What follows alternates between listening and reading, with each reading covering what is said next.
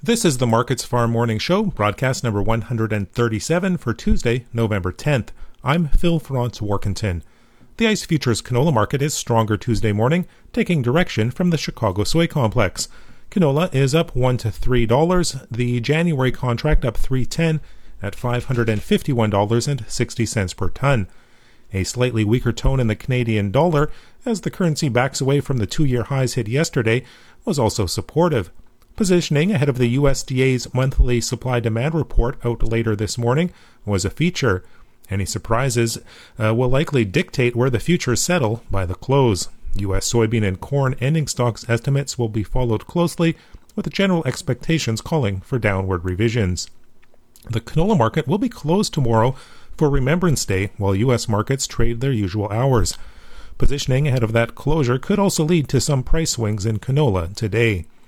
In the U.S., soybeans, corn, and wheat futures are all higher. January soybeans up 8 cents in early trade at 11.13 at uh, 11.19 per bushel. The USDA releases its monthly supply demand report later today, and the expectations for downward revisions to average U.S. soybean yields from the 51.9 bushels per acre estimated in October. Meanwhile, exports will be re- likely be revised higher and the combination of lighter yields and larger exports should cut into the ending stocks forecast. In a separate report, the U.S. soybean harvest was 92% complete as of this past Sunday. That's slightly ahead of normal for this time of year.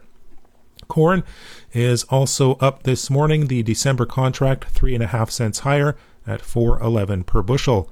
Corn yields and ending stocks are also likely to be revised lower in today's report.